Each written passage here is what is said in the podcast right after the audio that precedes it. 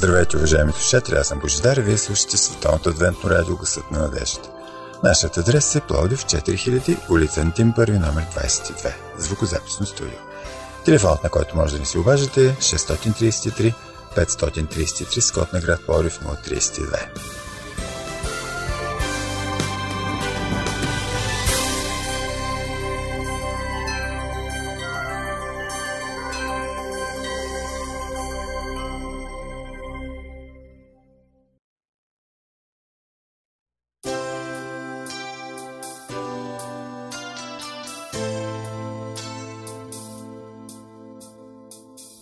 Тръгнали сме на някъде, бавно вървим и мислим. Ще си подадем ли ръка? Ще си помагаме ли? Да посрещаме проблемите заедно. Да се радваме на зората заедно. Да вървим към кръста заедно. Уважаеми слушатели, започва нашето предаване заедно. Останете с нас.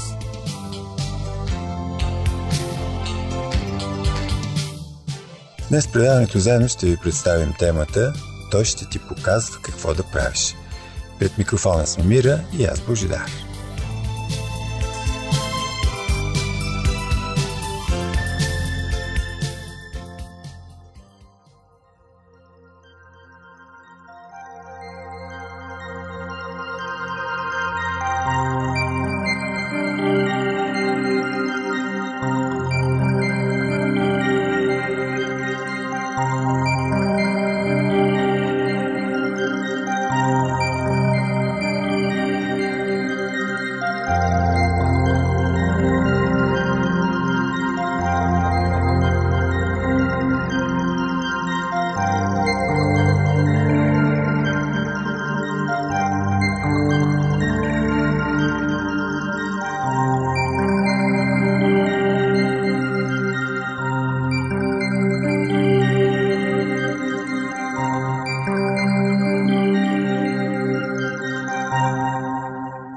Много често ние попадаме в ситуация, при която не знаем какво решение да вземем. Да, искрени сме. Искаме да постъпим по възможно най-правилния начин, но информацията, която получаваме, е противоречива.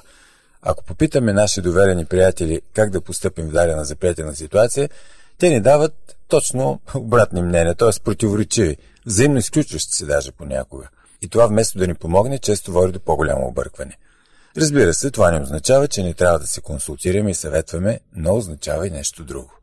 За да бъдем пълноценни Божии чеда, трябва във всички моменти от своя живот да търсим помощ отгоре. Унази помощ, която е винаги на наше разположение. Нея можем да получим по всяко време, стига да се доверим на силата на Божието Слово. Понякога сме склонни да даваме едва ли не съвети как Господ да постъпи с нас или с някои наши близки.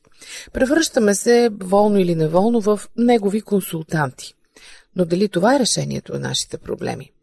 Има един стих в Библията, много известен, много познат, който съдържа обещание и утеха, и справедливост, и надежда, а защо не и абсолютна сигурна увереност. Това е 1 Коринтяни 10:13. Никакво изпитание не ви е постигнало, освен това, което може да носи човек.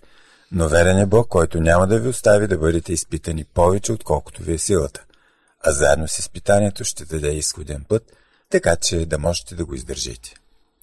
Психологическите прозрения, които са в хармония с писанието, са добри, но най-голямата сила, която наистина може да освобождава, е силата на Божието вечно безпогрешно слово.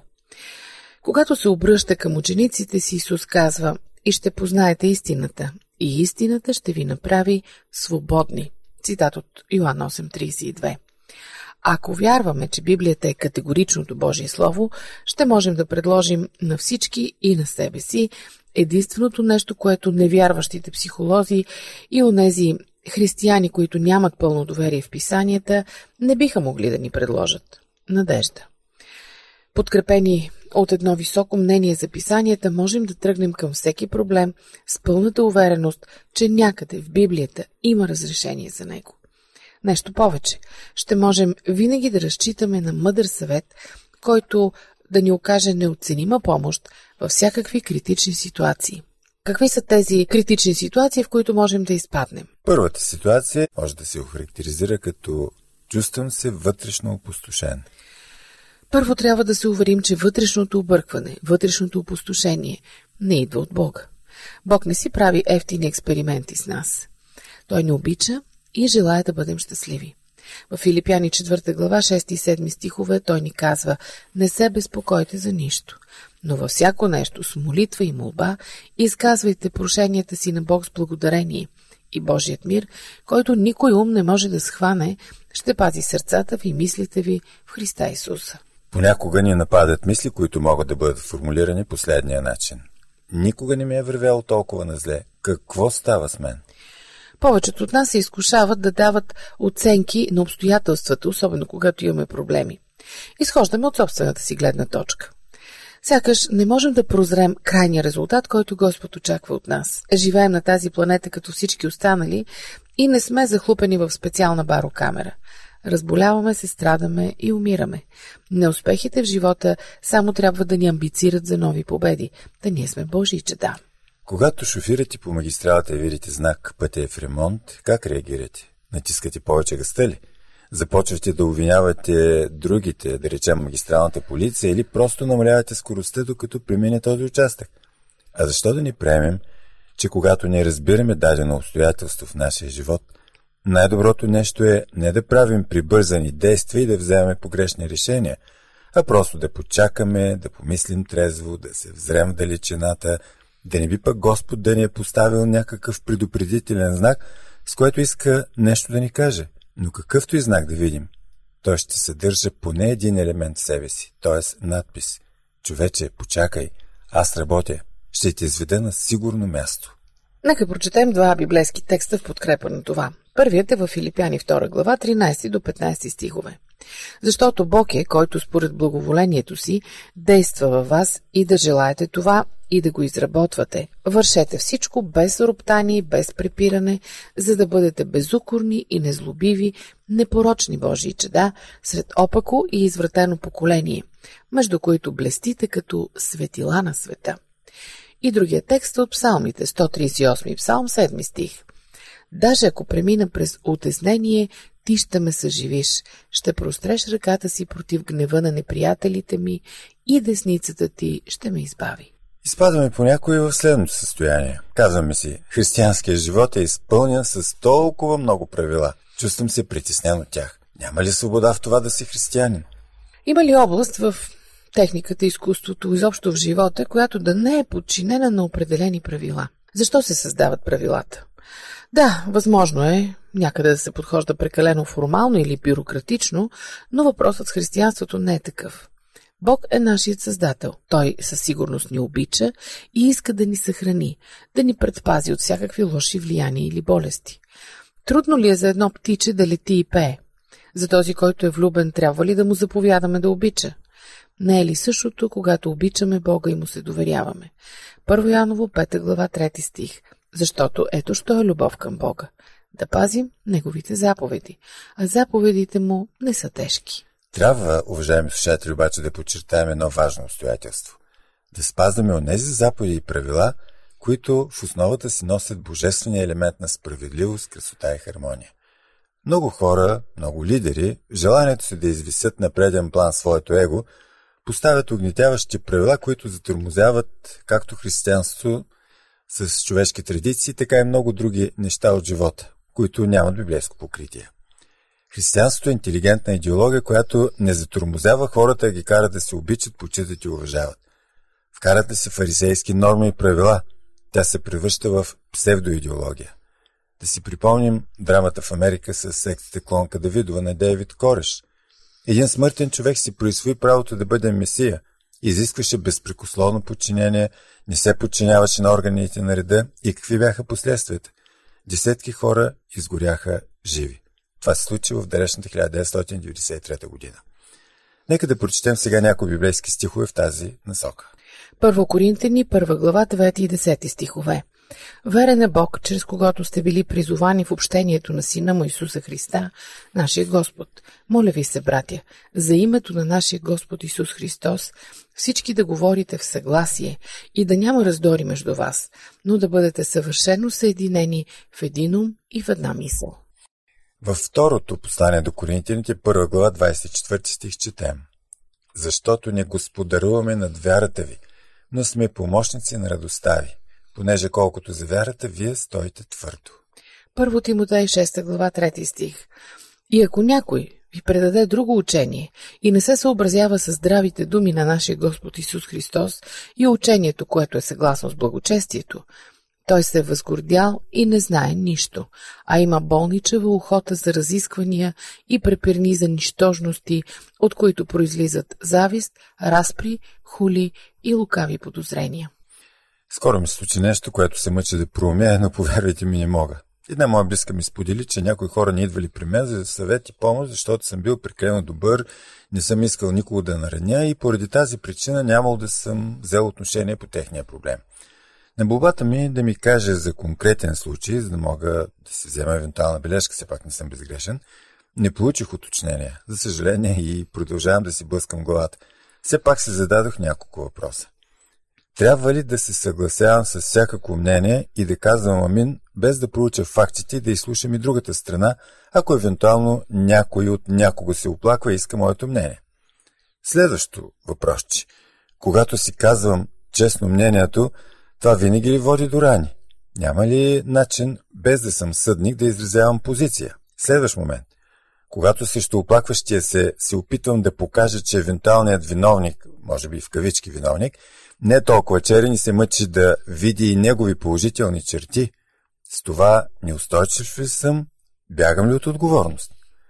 Като поставям бен срещу недоказани обвинения и хули срещу, да речем, пастори и църковно ръководство, някои имат защитени докторски дисертации по перманентни обвинения и недоволства в случая.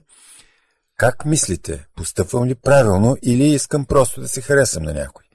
Когато казвам, че трябва пасторът и църквата да работят съвместно с любов, търпение, толерантност, това дежурни фрази ли са? Нима търся евтин популизъм? Пред кого? Защо? Тези от вас, които искат да ми отговорят, моля да направят това. Така, след това кратко отклонение да продължим да обсъждаме състоянията, в които можем да изпаднем. Убеден съм, че никой не преминава през такъв проблем като моя сега. Ситуацията ми е сигурно уникална. Други обаче са минали през същите проблеми и за всеки случай има лек. Нека си припомним стиха, с който започнахме в началото днес. 1 Коринтяни 10:13. Никакво изпитание не ви е постигнало, освен това, което може да носи човек. Обаче Бог е верен, който няма да ви остави да бъдете изпитани повече, отколкото ви е силата. Но заедно с изпитанието ще даде изходен път, така щото да можете да го издържите. Бог твърди, че никой не е в уникална ситуация, защото някога, някъде, някой друг е бил или е в същото подобно положение.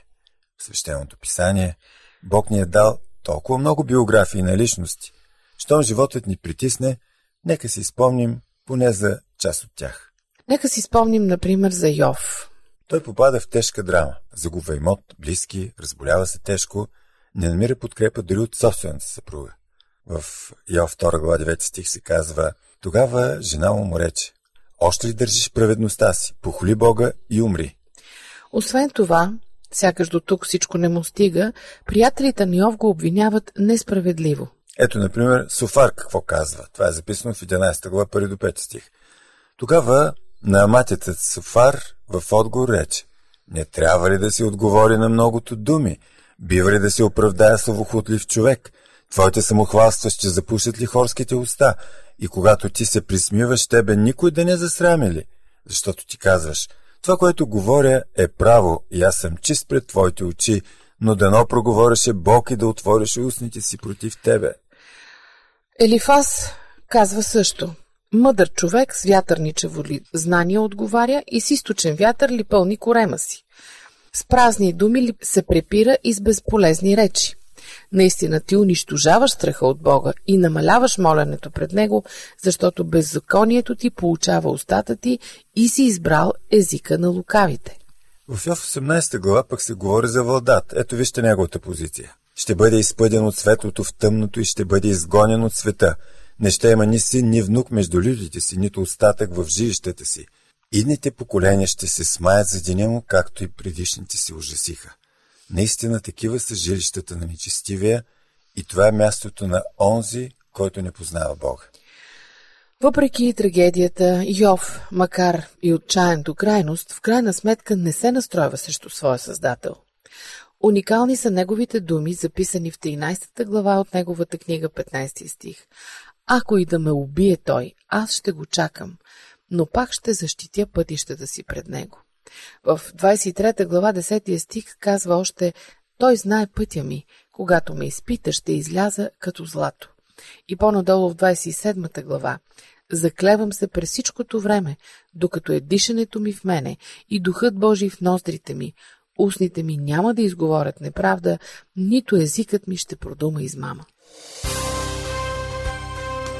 Скъпи приятели, вие слушате радио Гласът на надеждата. Телефонът ни е 032 633 533.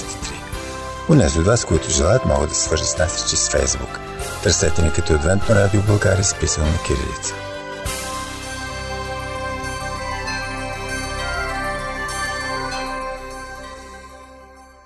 Следващото състояние, в което можем да изпаднем, то се характеризира със следните мисли. Измъчват ме потискащи мисли. Опитвам се да ги премахна, но това ми струва много енергия, а не виждаме изход. Потискащите мисли са също изпитание. Сатана ни внушава непрекъснато, че сме непоправими грешници, че от нас нищо не става, че сме неспособни да поддържаме дори с божествена помощ християнски стандарти. Използва всякакви методи и технологии, за да ни внуши, че сме едно грешно нищожество. Само че за това нищожество Исус е пролял кръвта си. Да, ние сме грешници, но не само. Ние сме още нещо. В 1 Петрово 2 глава 9 стих нека си припомним какво казва апостолът. Вие обаче сте избран род, царско свещенство, свят народ, люди, които Бог придоби, за да възвестява превъзходството на този, който ви призова от тъмнината в своята чудесна светлина. Вярващите не трябва да живеят с потиснато самочувствие. Да бъдеш скромен не значи да бъдеш смачкан.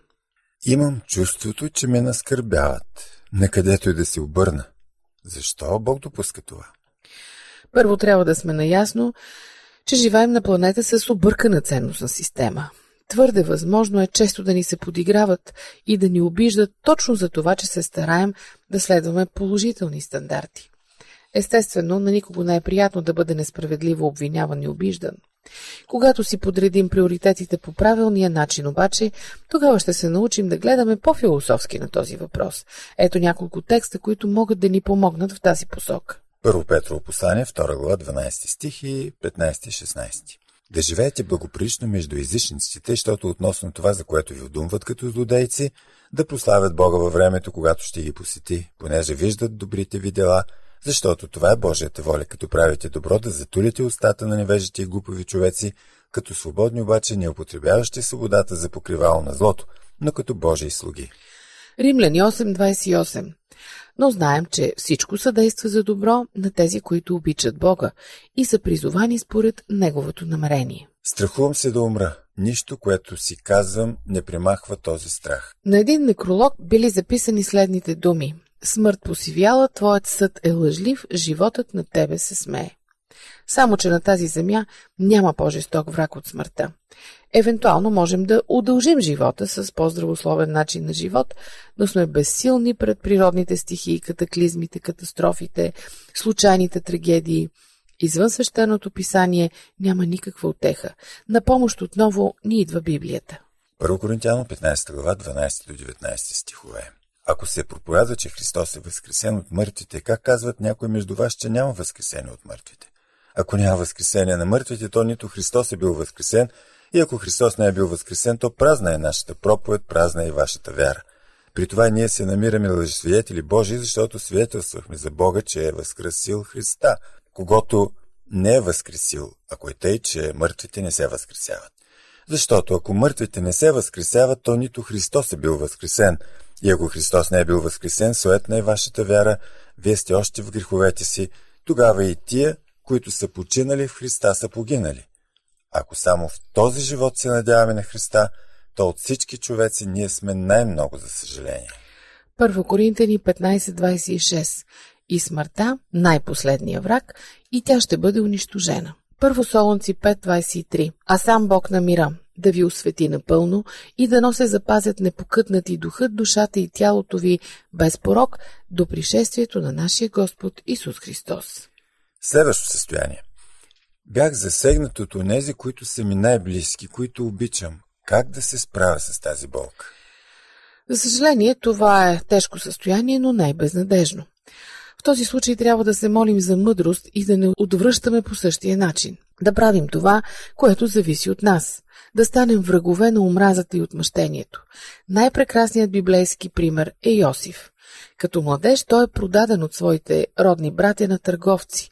Минава през различни перипетии в живота, но в крайна сметка става министър-председател на Египет. Ето как постъпва той със своите родни братя, които след много години идват при него за помощ, без да знаят кой е той. Четем в 45-та глава на Битие, 1 до 5 стихове. Тогава Йосиф не можа вече да се стърпи пред всички онези, които стояха пред него, и извика: „Изведете всички от пред мене“, и не остана никой при Йосифа, защото той се откри на братята си. И заплака с глас. Та египтяните чухат още и фараоновия дом. И Йосиф каза на братята си: „Аз съм Йосиф, баща ми жив ли още?“ Но братята му не можеха да му отговорят, защото се смутиха от присъствието му. Тогава Йосиф рече на братята си: „Елате близо до мен, моля ви“. И те се приближиха. И рече им: „Аз съм брат ви, Йосиф, когато вие продадохте в Египет. Сега не скърбете, нито се окайвайте, че ме продадохте, понеже Бог ме изпрати пред вас, за да опазя живота“. Обезсърчавам се, защото въпреки всичките ми усилия, все още имам толкова слабости в християнския ми живот. Колкото повече опознаваме Божията любов към нас, толкова по-лесно ще откриваме ръководството на Светия Дух. Той ще ни показва какво да правим, ще ни помага да поправяме извършените в миналото злини, ще ни даде сила за добро. Ако чувствате вина, знайте, че Бог прощава миналото. Ето и библейските съвети. Първо Йоан, 1 глава, 9 стих. Ако изповядаме греховете си, той е верен и праведен да ни прости греховете и да ни очисти от всяка неправда. Любовта му в сърцето ни ще ни доведе до покаяние. Римляни, 2 глава, 4 стих. Божията благост е назначена да те води към покаяние. Божията любов не се купува, защото той вече ни обича. Дал е своя син Исус Христос да умре за нас, докато все още сме вършили зло.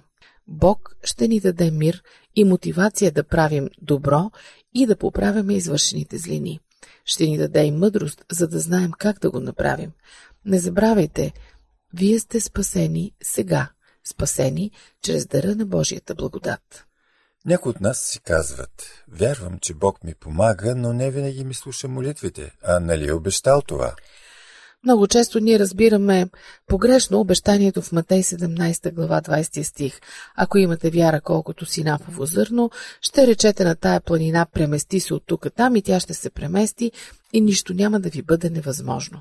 Да обвиняваме ли Бога в некомпетентност, неточност и забравливост? Смятате ли, че ако искрено го помолим да си повтори звездопадът от 1833 година, Бог ще послуша тази молба? Трябва да знаем, че Бог не прави евтини сензации.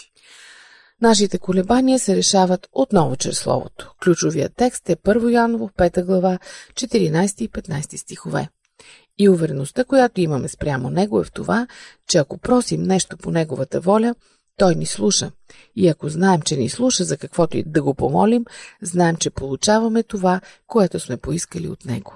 И така, скъпи приятели, запознахме ви с някои примерни състояния от християнския живот. Нюансите са много, но изводът е един. Помощта, от която се нуждаем, е винаги на наше разположение. Но дали ще я приемем, зависи от нас. Важното е, че има изходен път.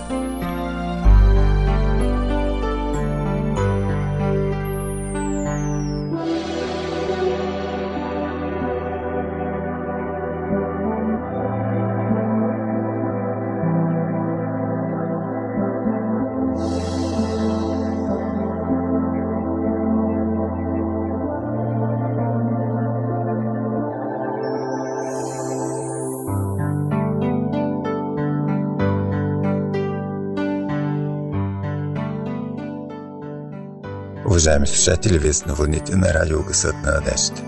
Може да ни пишете на нашия имейл адрес awr.sdbg.org а също така и да ни слушате в интернет на двата наши сайта awr.org и awr.sdbg.org.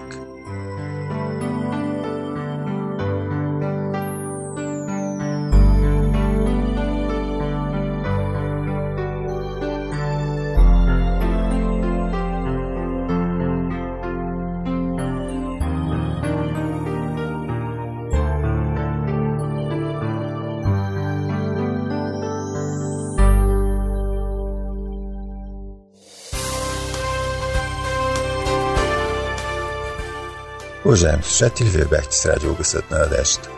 Припомням ви нашия адрес: Пловдив 4000, улица Антим Първи, номер 22, звукозаписно студио. Слушайте предаването заедно следващия вторник по същото време на същата честота. До чуване!